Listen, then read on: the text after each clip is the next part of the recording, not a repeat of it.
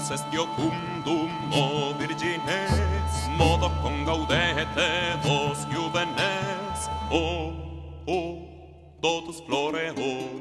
Iam amore virginali totus ardeo, novus novus amores copereo. Ja vás všetkých pekne vítam. Moje meno je Peter Serina v našom podcaste v 9. dieli nášho podcastu Právek. Vítam aj moju hostku Michalu Serinovú, ktorá teda už to nie je prvýkrát a teším sa, že prijala znova pozvanie. Ahoj Michaela. Dobrý deň.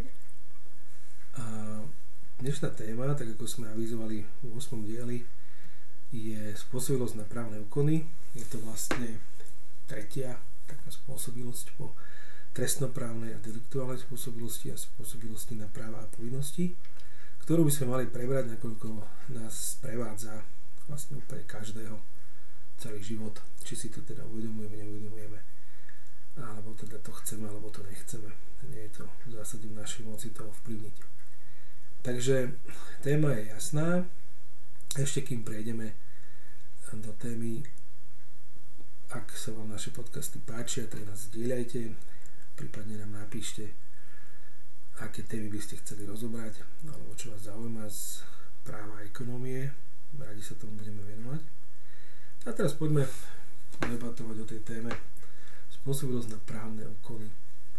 Takže Michaela, ako, ako mladý ročník, mám na teba takú otázku, lebo pre mňa je to viac menej jasná vec, ale pre teba neviem, čo si predstavuješ, alebo či si vôbec niečo predstavuješ pod pojmom spôsobilosť na právne úkony. No, keď sa povie spôsobilosť na právne úkony, tak si predstavím ako robenie niečoho, čo súvisí s právom. Čo je napríklad, neviem, A ty si myslíš, že si už robila niekedy nejaký právny úkon? nie, O, nikdy si v živote nebola v obchode? bolo, No. Alebo si si nikdy s nikým niečo nevymenila? vymenilo. No. To všetko sú právne úkony. Kúpna zmluva je právny úkon. Darovanie právny úkon. Mhm. Prípadne, neviem, niekomu si niečo slúbila, ten vstup sa prípadne dodržala ideálne. Mhm. či si ho nedržala. to všetko sú právne úkony. Lebo všetko, keď vlastným konaním spôsobuješ vznik, zmenu alebo zánik práva niekoho, svojho, cudzieho, je to právny úkon. Hm? Teraz, čo myslíš, ako je možné, že hoď ešte zďaleka nemáš 18, nie si plnoletá, si už mohla robiť tieto úkony. Lebo niektoré úkony môžeme robiť ešte predtým, ako máme 18. No a čo myslíš, od, to, od čoho to závisí? Od toho, že aké ťažké sú tie úkony. No a naopak, keď by si sa bavila, keď by sme sa bavili o tebe ako alebo o tom človeku, ktorý ich robí, tak myslíš, že to závisí od neho nejakým spôsobom? Asi áno. No a tak skús mi povedať, čo myslíš o tom ako konkrétne. Mm, neviem, určite to nejako záleží od toho človeka, ale neviem, že čo si mám potom predstaviť. No ja ti napoviem, pomôžem. Máme taký zákon, ktorý sa volá občianský zákonník a v ňom sa píše, v paragrafe 8, že spôsobilosť fyzickej osoby vlastnými právnymi úkonmi nadobúdať práva a brať na seba povinnosti, čiže spôsobilosť na právne úkony, vzniká v plnom rozsahu, v plnom rozsahu plnoletosťou. Hej. A potom tam máme ďalšie ustanovenia, ktoré hovoria maloletí, čiže osoby, ktoré nemajú 18 rokov, môžu nadobúdať, môžu spô, majú spôsobilosť len na také právne úkony, čiže len taký rozsah tej spôsobilosti, ktoré sú svojou povahou primerané rozumovej a vôľovej vyspelosti, zodpovedajúcej ich veku. To znamená, to je to, o čom sa teraz rozprávali, že ako je možné, že keď ty ideš do obchodu, a máš 10 alebo koľko, alebo máš aj 5, to 5 asi nie, ale dajme tomu, že máš 8 a kúpiš si žuvačky, normálne zaplatíš, tak napriek tomu to nebude z tvojej strany krádež a zo strany obchodu bezdôvodné obohatenie. Bude to normálne platná kúpna zmluva. Čo myslíš, keby si išla do obchodu teraz, zajtra, Silvester a kúpila by si si auto. kúpiť auto? Asi nie. Prečo? No poprvé by som nemala dosť peňazí No, dajme tomu, že by si ich mala, hej. a po druhé je Silvester, sú sviatky, všetko by bolo vypredané. Ježiš, myšiak. A potom ešte, na čo by mi bolo auto? Ah, Dobre, tak dajme tomu, že by si mala dosť peňazí, chcela by si si ho kúpiť a aj by bolo k dispozícii. Ale máš 10 rokov. Myslíš, že by si si ho mohla platne kúpiť? Nie, Prečo? lebo mám len 10 rokov. No a Ešte ani nemám vodičák. vodičák je otázka, či by si ho mohla šoferovať. Lenže nemyslím si, že by mi predali auto, kebyže im neukážem akože nejakú, nejaký dôkaz o tom, že už mám ako už si môžem kúpiť to.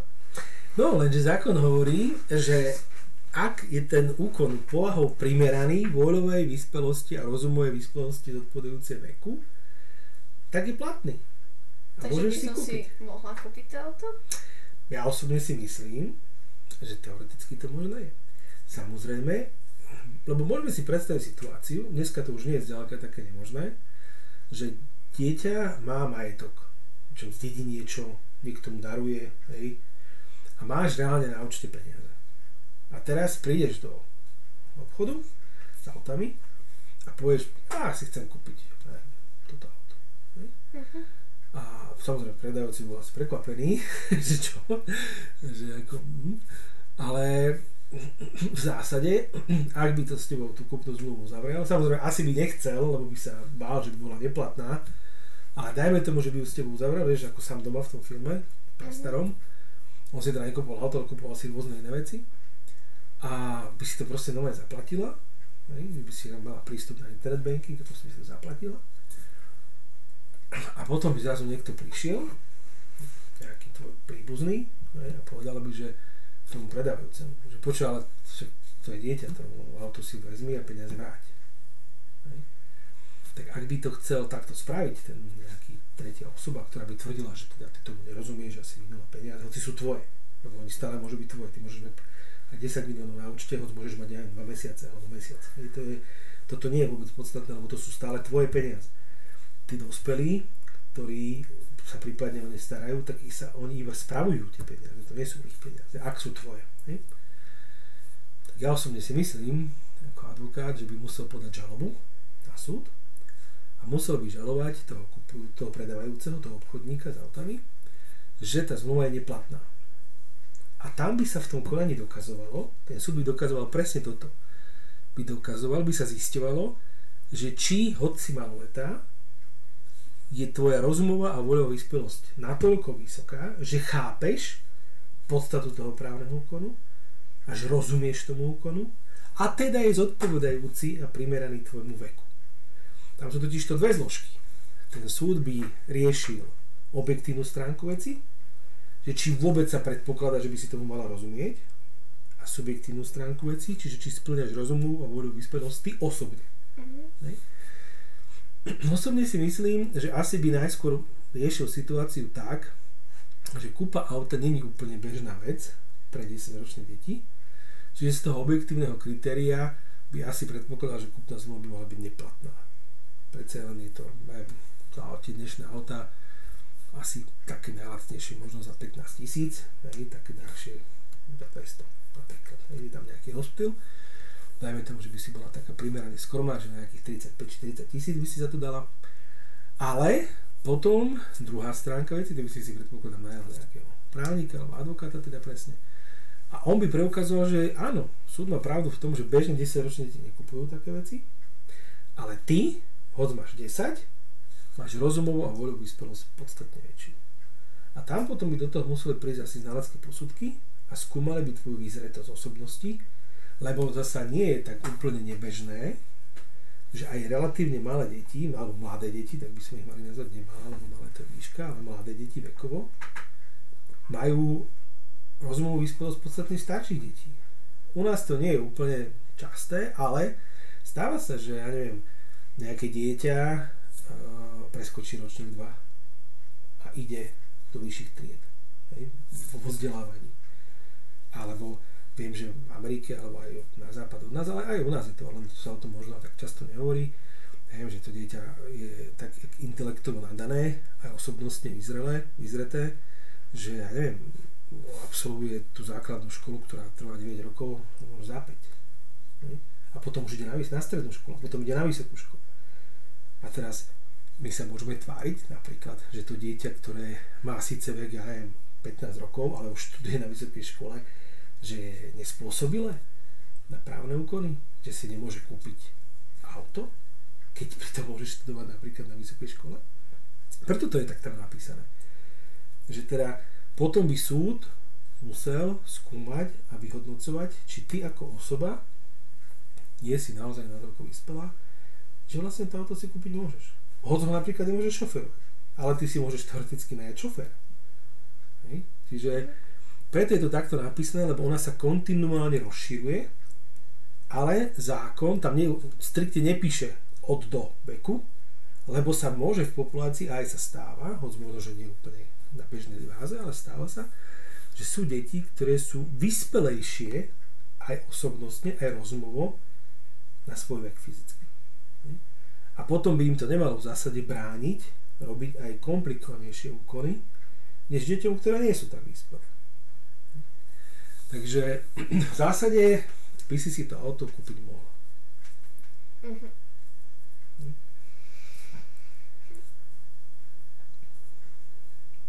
A nemajú to niektoré značky tak, že akože majú vo svojom nejakom akože nejakých svojich pravidlách, že nemôžu predať auto nejakej osobe mladšej, čo viem, ako 16 rokov? Tak e, takto. To súvisí hlavne s tým, že napríklad u nás môžeš si myslím robiť vodičiak, ak si dobre pamätám, od 17 alebo dokonca od 16. Myslím, že od Myslím, že od 17 určite, s tým, že kým nedovršíš 18 rokov veku, môžeš auto viesť pod e, dozorom osoby, ktorá má na 18 rokov a má vodické oprávnenie. Čiže môžeš aj skôr si robiť vodičák, napríklad, e, a tam samozrejme potom, no keď e, si môžeš 17 kúp, urobiť vodičák, tak asi si aj môžeš kúpiť auto. V zásade, že by tam nemalo byť, byť už pochybnosť. Ono, ono v zásade, keď si vezmeš, tak od 15 môžeš pracovať legálne. Mm-hmm. Môžeš uzatvoriť pracovnú zmluvu, ty priamo. Nie, že rodičia za teba, ale ty priamo. Samozrejme, máš tam nejaké obmedzenia, aké práce nemôžeš vykonávať, ale pracovať môžeš. A musíš mať určenú základnú školskú dochádzku. Potom od 14 si trestnoprávne zodpovedná. Čiže v podstate, keď spáchaš nejaký trestný čin, tak ty primárne budeš trestne stíhaná. Čiže mne osobne, ja by som bol v tomto smere tých uznávania tých právnych úkonov neplnoletých osôb, hlavne starších ako 14 rokov, taký viac hovorí sa tomu expan, expanzívny, čiže uh, benevolentnejší, čiže by som ich viac uznával ako neuznával. Pretože vychádzam z toho... otvorený. Otvorený, áno. Rozširujúci výklad by som použil.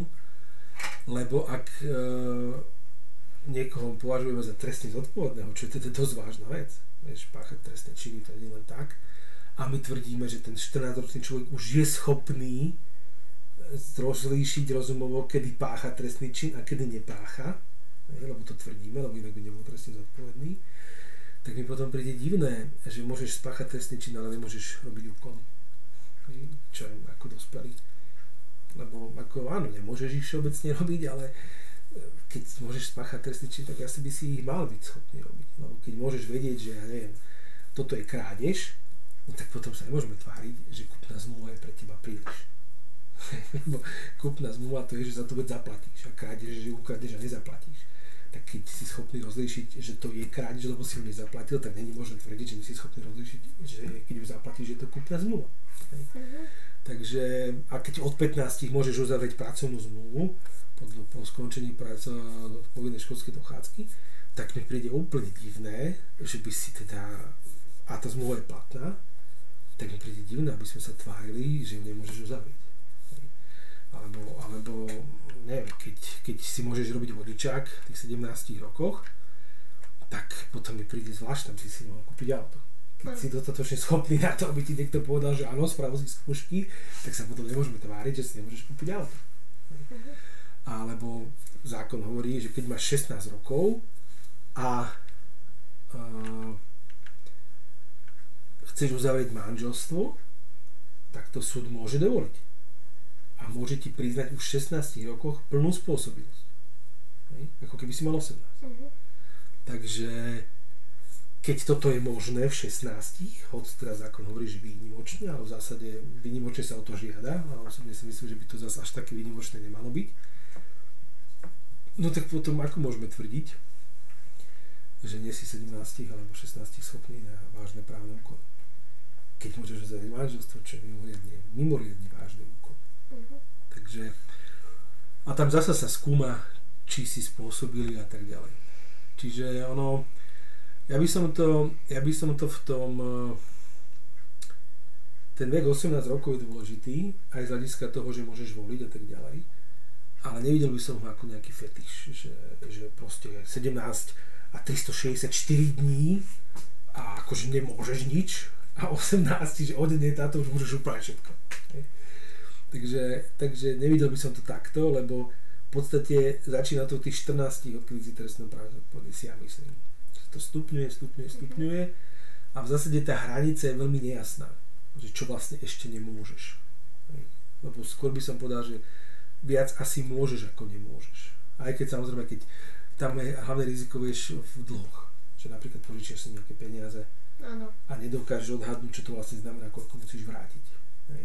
Tam by mohol byť problém, že aby si sa proste, aby sa tie deti, mlad, mladis, mlá- mládež nezavezovala k nejakým veciam, ktoré nedokážu potom splniť. Ale v zásade nepovedal by som, že absolútne to budú neplatné úkony, len preto, že si nemal 18. A zasa ani tí rodičia nie, nie sú zodpovednosť za tvoje dlhy, každý nesie zodpovednosť sám za seba v zásade. Aj tie rodičia samozrejme väčšiu za tie deti, ale že by tie úkony boli rovno neplatné, to by som teda rozhodne netvrdil. Mhm. Aj keď môžu byť neplatné, keď si nebol schopný odhadnúť tie následky. Po 18 keď podpíšeš dlh, tak už sa nikto ťa úzovka nepýta, že či si bol schopný. Takže tam by som skôr povedal, že tá hranica 18 rokov veku je vlastne takou, takým vekom, kedy už ti nepomôže tvrdiť, že som tomu nerozumel. Mhm. Tak by som to povedal. Lebo medzi 14 a 18 môžeš povedať, ja som to nepochopil. Vôbec ten úkon, ne, nechápem, čo som podpísal hej, a tým pádom je to neplatné. Ale po 18 ti to už nepomôže. Že ťa to má chrániť vlastne. Hej. Pred, pred uh, nejakými tými následkami, ak, ak vlastne ich nedokážeš uh, domysliť. Mhm. A teraz taká otázka, že a keď ideš MHDčko napríklad, Áno. Tak čo? Čo, čo? Tak robíš nejaký úkon? No asi hej, však som zaplatila za to, aby som mohla ísť do MHDčky. No. Zmluva o preprave. Koľkých rokov môžeš vlastne ísť sama na MHDčko, vieš? Od 5. triedy, čiže od 11. Eee, Nie? od desiatich môžeš ísť väčšinou, a za, väčšinou to majú aj železnice, aj MHDčka to má tak, že do šiestich môžeš ísť e, s osobou, ktorá je staršia ako 15 Mhm. a nad 6, nad, nad e, 6 rokov môžeš ísť aj bez sprievodu. V MHDčke? Takže a tam opäť tá hranica je inde. Hej. Kedy si na výťahu bolo napísané, že výťah nesmie oslovať dieťa mladšie ako 10 rokov bez prievodu dospelej osoby. To ešte stále je napísané. Áno, no, na tých, na tých najnovších som to už nevidel, ale na tých starších výťahoch som to videl. Hej, čiže tam sa hovorí, že, že môžeš ten výťah obsluhovať aj sama. Ak máš na 10 rokov. Hej, Čiže opäť, je to v zásade právny úkon, pretože ti to umožňuje používať to zariadenie, ktoré potenciálne je nebezpečné. Mhm. Hej, pre seba, pre iných. A tým pádom, tým pádom e, ti to vlastne akože dáva to oprávnenie. Napríklad. Hej. Takže, takže to, tá, tá spôsobilosť je rôzna. Nejaké otázky máš? Ani nie. Dneska si sa ma toho veľa teda nepýtal. Si veľa hovoril. Takže čo, stále si myslíš, že sa ťa právo netýka? Hej. A prečo? Lebo vlastne ja vnímam právo ako činnosti, ktoré sú akože riešené až niekde potom. A nie, že keď každý deň idem zo školy, alebo keď pôjdem do Bely a kúpim si bagetu. Ja to tak proste neberiem, že je to právo, ale beriem to ako, že je to úplne normálna vec. No jasné, ale je to zároveň právo. Čo myslíš, keby to právo nebolo? Tak by si si mohla kúpiť baget? Asi nie. Alebo mohla by som si ju kúpiť, ale mohla by som ju zobrať. No, víš, ono, bolo by to, to právo, právo vlastne popisuje vzťahy medzi ľuďmi. A hovorí, aký vzťah je akceptovateľný, dovolený a aký vzťah už dovolený nie je a čo za neho hrozí, keď to urobíš. Čiže právo prakticky nie je možné oddeliť od ľudských činností. A zase na druhej strane, akákoľvek ľudská činnosť, ak nastáva, ak sa deje, tak vlastne je základom pre právo. Veď povedzme si situáciu, že by sme nemali, nemali by sme štát, ktorý by vynúcoval právo, čiže Mhm. ktorý by hovoril, toto môžeš, toto nemôžeš, lebo to štát robí cez políciu, cez súdy, cez učiteľov, hovoria, hej, školský poriadok, toto platí, toto neplatí. To si škola nevydáva len tak, že sama chce. To jej umožňuje zákon. Školský zákon hovorí, škola má právo vydať školský poriadok. Keby to školský zákon nehovoril, tak to škola nesmie spraviť. To nie je dobrovoľná akcia. Pretože my máme systém, ktorý hovorí, ústavu, ktorá hovorí, všetko, čo nie je zakázané pre občana, je dovolené. Takže ty môžeš robiť úplne čo chceš, ak to zákon nezakázal. Mhm. Hej? Zákon.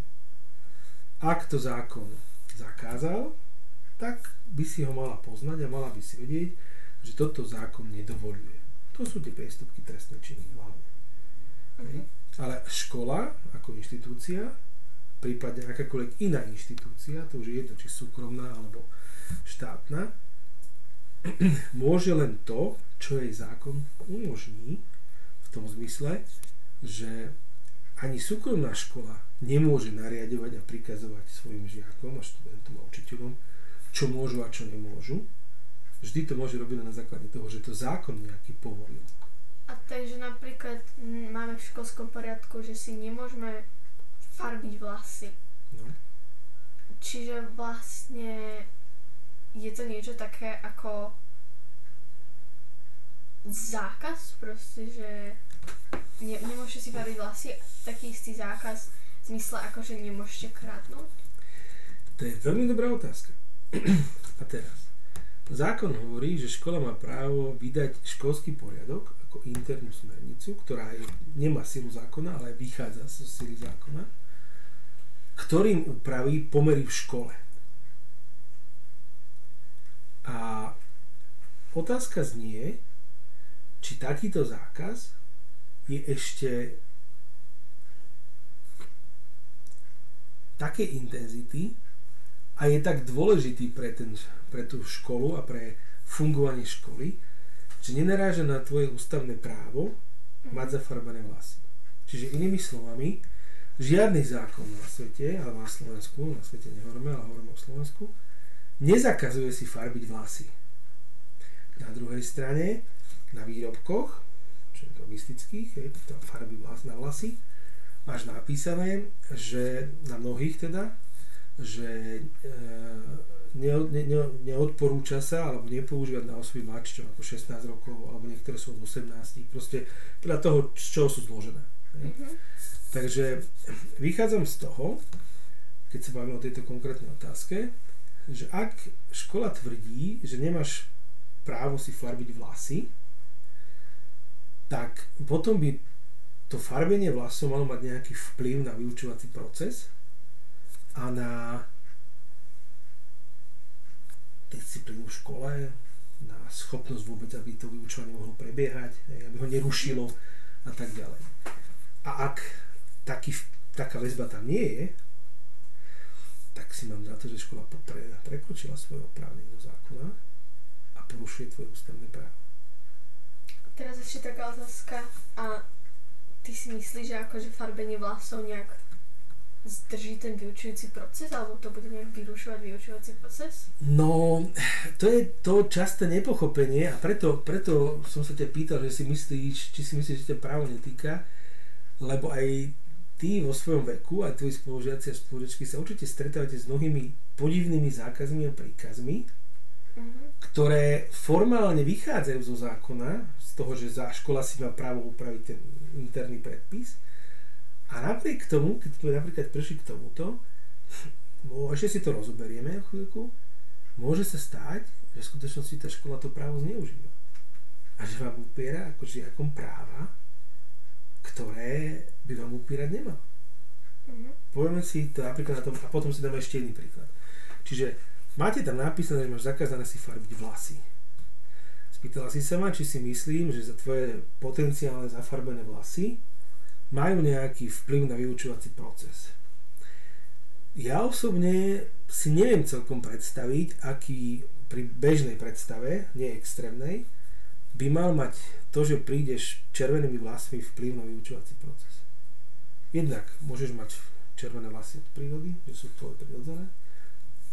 Môžeš mať či, hnedé vlasy, čierne vlasy, svetlé vlasy ako slama. Hej, a niekto by mohol povedať, že si si ich zafarbila.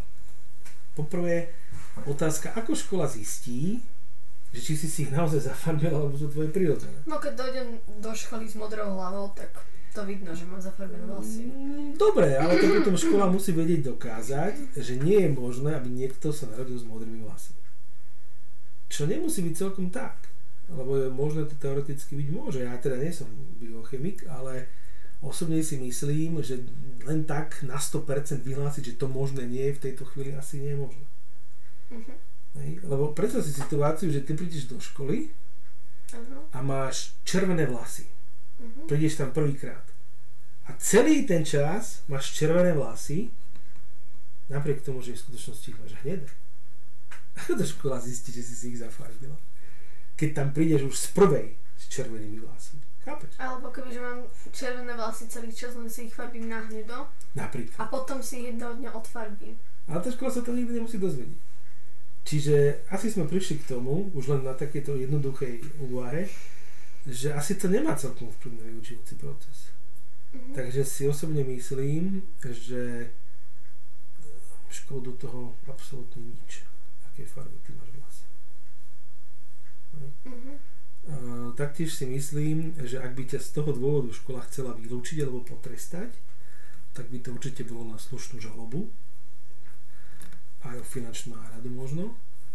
A rozhodne by to bolo teda na nejakú inšpekciu a prípadne možno až na ústavnú žalobu Mhm. pretože tam by potom škola musela naozaj preukázať, že to, že zakázala e, svojim žiakom si a žiačkám farbiť vlasy, má nejaký zásadný vplyv na schopnosť školy poskytovať vy- teda, e, vyučovacie, vy- vyučovací proces a teda poskytovať vzdelanie. Mhm. Na druhej strane si vezmeme ale situáciu, že by tam bolo napísané, čo tam asi určite je, ale to mi ty povieš, že nesmieš používať mobily počas vyučovania. To tam práve, že nie je napísané a niektorí učiteľia aj dovolujú používať mobily cez vyučovanie, lebo niektorým učiteľom sa zdá, že mobily cez vyučovanie nejako nerušia ten proces vyučujúci, keď nám dajú mobily na to, aby sme si otvorili nejakú stránku a učili sa z tej stránky. Dobrá, telefonovať asi nie je dovolené. Telefonovať je dovolené, pokiaľ je to nejaký hovor od niekoho, koho poznáš. Keď je to neznáme číslo, nemôžeš to. A ja Čiže neviem, viem, keď je to-. Čo ja viem, keď zazvoní niekomu mobil v triede, tak musí povedať, že k tomu volá. A keď je to také, že mama, alebo sestra, alebo otec, tak to môže zdvihnúť. To vážne? Áno, lebo je to rodina. To by príde schore, ne? Veď to práve, že ruší pri vyučovaní. Si si predstaviť, že máte 10 ľudí v triede a každému teraz zavolá telefón a o, to babka, čo babka? A ideme na debatka. A ešte keď to ostatných musí rušiť, ne? No ale on ide na chodbu a tam telefonuje. Je tak, aha, že akože nie v triede, ale A musí ísť potom sa vráti a pokračuje v učení. Dobre, a keby mu každý deň, cez každú hodinu zavolal niekto a viedol by s ním 20 minútový rozhovor, pol hodinka, Tak to by už učiteľovi mohlo vadiť, ale tým, že nie je nič napísané o tom, že by sme vlastne nemohli používať na mobile hodiny na mobile, hodiny na mobile na, Na hodine, hodine. tak vlastne nikdy by si nemohol robiť. Ale je to zvláštne, nie? Že farbenie vlasov tam je, čo je v zásade úplný blúd, lebo či prídeš s tyrkysovom oranžovými, keď sa venuješ vyučovaniu, čo do toho koho. Ale to, že môžeš non-stop pretelefonovať celé vyučovanie, tak to tam nie je. No, Ja, vidíš, ako asi. niektorí učiteľa sú veľmi akože prísni na tie mobily, že nám berú ich na hodinu a zamkýnajú ich v nejakej skrinke, Človeče. ale niektorí sú úplne v pohode s tým, keď sme na mobile celú hodinu. To je chaos.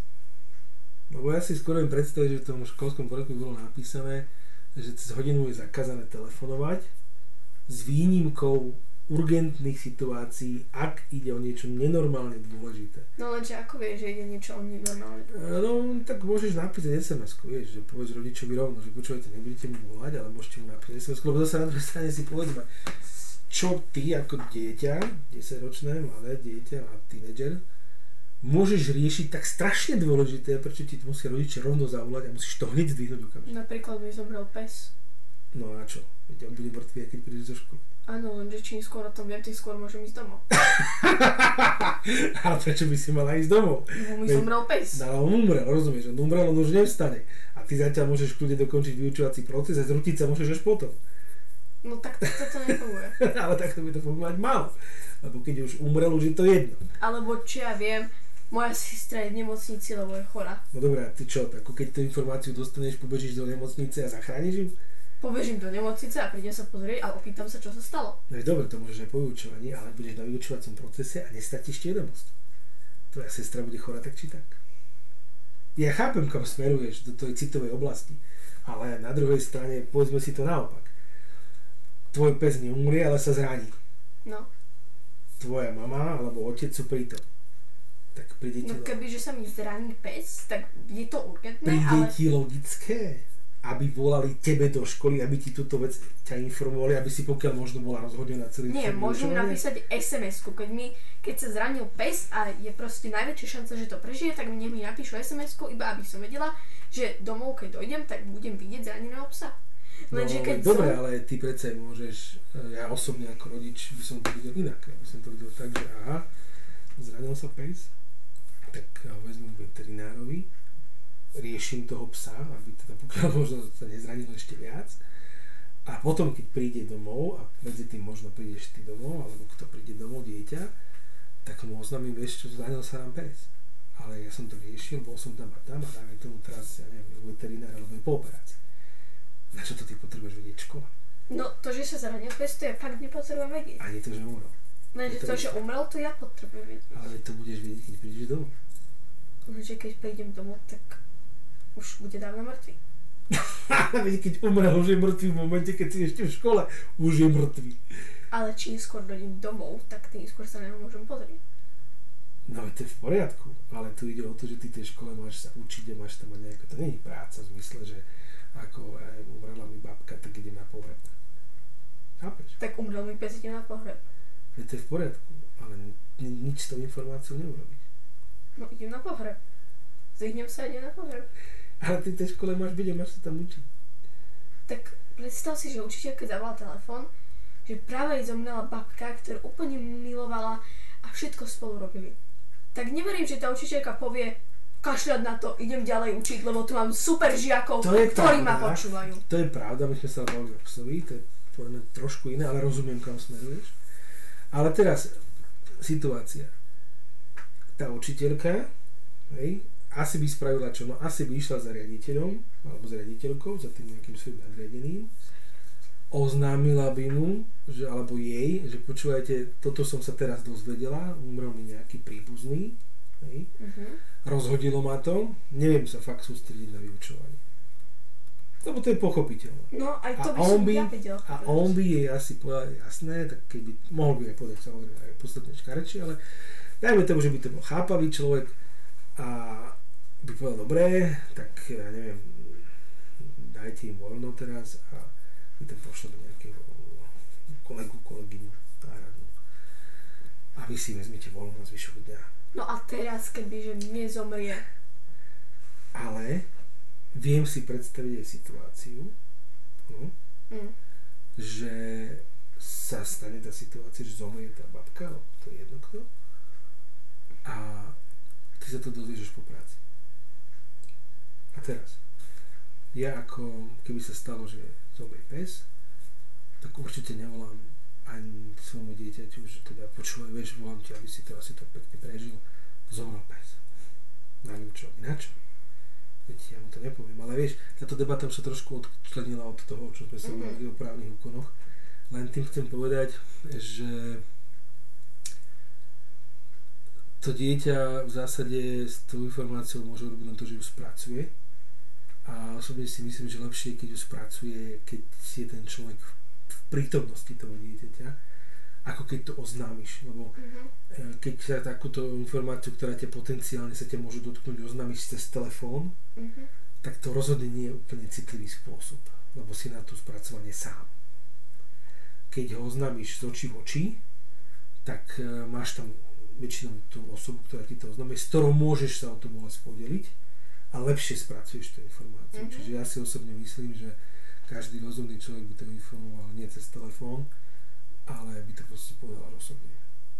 Dobre, takže tie spôsobilosti na právne úkony teda sa rozširujú a napríklad uh, ani v tých 18 to nekončí. Hej, potom máš 21, môžeš byť volený, od 18 môžeš voliť, myslím, že od 21 môžeš byť volený do rôznych eh, orgánov, od 40 myslím, od 35 môžeš byť sudca, sudkynia. Myslím, že od 40 môžeš byť prezidentkou alebo prezidentom, čiže skôr nie. Čiže Mhm. opäť ako keby sa ti rozšírila tá možnosť na nejaké úkony. Takže, takže a potom to už, potom to už ďalej ne, ne, nerastie od nejakého veku, myslím, že od tej 40 Takže, takže ono s tým vekom sa spájajú nejaké ďalšie možnosti. Áno. A hej, napríklad až od 18 by ti mali predať alkohol. No, mali by ti predať cigarety, skôr nie. A to práve závisí od toho, že tie následky nemusí byť schopné odhadnúť. Mhm. Aj pri tom aute napríklad, lebo to nie je len, že kúpiš auto, ale treba kúpiť benzín, lebo Tak ale napríklad, keď už mám 15, hej, ako si vravel, a som na vysokej škole, teoreticky nie je to bežné. teoretické, no, a viem si kúpiť auto, tak by mi mali byť schopní aj predať alkohol. Lebo keď už viem, čo vlastne to auto obnáša a že prečo si ho kupujem a že čo všetko robím tým, že ho kupujem, tak by som si mala aj uvedomiť, čo robím tým, že si kupujem alkohol. No, neviem, prečo ti akurát alkohol a auto sa nejak dali dokopy. Budeme to musieť odsledovať trošku, keď budeš väčšia, že ako to teda máš s tým. Lebo alkohol a auto veľmi nejdu dokopy a majú byť od seba dosť oddelené, dosť, dosť zásadne. Ale pri tom alkohole je to trošku problém, vieš, podľa v čom? Alkohol je droga.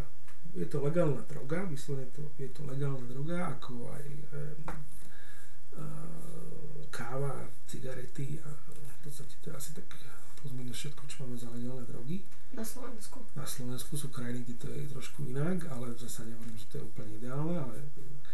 A tým, že je to droga, hej, spôsobuje to jeden problém. Že keď si dáš uh, pivo, Uh-huh. Jedno, tak môžeš mať pocit, že to máš pod kontrolou.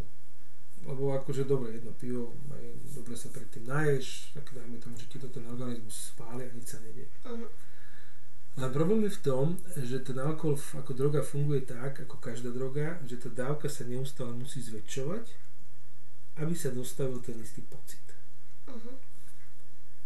Takže a- a to je to, čo podľa mňa osobne si myslím, že ani niekedy 50 ročný nedokáže pochopiť.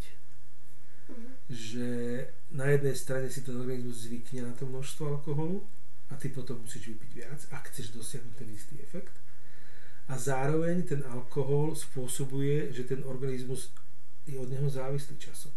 Mhm. Čiže inými slovami, ty sa zobudíš a už to v zásade nie si ty bez alkoholu, lebo bez alkoholu ti chýba niečo a si z toho nervózny a podražný ty tušíš, čo ti chýba. Že ti chýba práve ten alkohol a preto ťa to núti sa napiť. Mhm. A toto je to, čo asi v 15 ťažko dokážeš pochopiť, lebo na to potrebuješ mať aj dosť veľkú životnú skúsenosť, aby si chápal, že niektoré veci je lepšie neskúsiť. Sú ľudia, ktorí e, hlásajú, že e, telo má ísť do, do hrobu zhumplované a že treba proste vyskúšať všetko. Ja osobne som človek, ktorý si to tiež dlho myslel, ale dneska si myslím, že niektoré veci je lepšie neskúsiť Mhm. pretože najmä drogy, a to je jedno, či legálne, či nelegálne, pretože ty nikdy nemôžeš vedieť, ani to nevieš o sebe, či akurát na túto konkrétnu drogu, ktorú skúšaš, nemáš náhodou predispozíciu. Čo znamená, že niekto môže, vy- vymýšľam teraz, nenavádzam, Mhm. niekto môže vypiť 10, no 10 asi nie, ale dajme tomu, že 10 pijú, Mhm. alebo 10 štamprlíkov a síce sa zrejme asi dosť slušne opije, ale nemusí sa stať závislým. Mhm. A niekto si dá jeden a je závislý. Áno. A to isté platí o cigaretách, ale nechcem spomínať iné drogy, že ty ne, nevieš dopredu, že či náhodou akurát tento typ drogy nemá v tvojom organizme nevyvolať takú reakciu, že sa reálne staneš závislým. To nemusí byť rovno automaticky hneď fyzická závislosť. Mhm. Ale to môže byť psychická závislosť na ten pocit, na tú emóciu. Hej. Mhm. Dáš si cigu a máš dobrý pocit zo seba, tak si dáš ďalšiu, ďalšiu a zrazu zistíš, že fajčíš 60 denne. Mhm. A niekto vyfajčí 60 denne, lebo má nejaké životné obdobie Mhm. a potom zrazu si mne povie, že to nechutí a nič, nerieši to. A nevyvolá si tú závislosť. hej. Áno. A to dopredu nevieš. To je ten problém. Takže preto ja osobne ne- mnohé veci radšej ani nechcem skúsiť e, z obavy, že by som sa mohol stať závislým. Že by som mi to mohol e, z obavy sám pred sebou. Hej.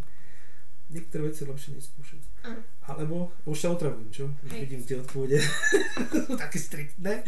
Už to už budem končiť, ale chcem povedať, že a na niektoré veci je treba dozrieť.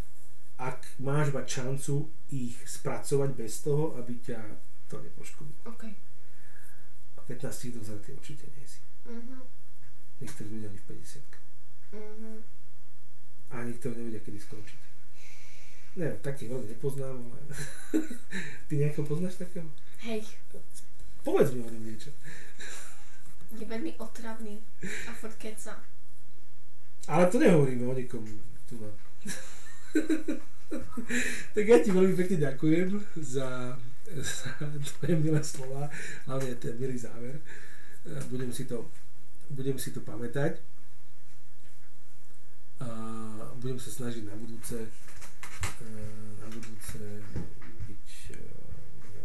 Dobre. Takže ďakujem vám pekne. Zdieľajte nás, prípadne nám píšte, prípadne nám píšte návrhy na témy a tešíme sa pri ďalšej, ďalšej časti. Ja mam more vicinali totus ardero, novus novus amores cuperero.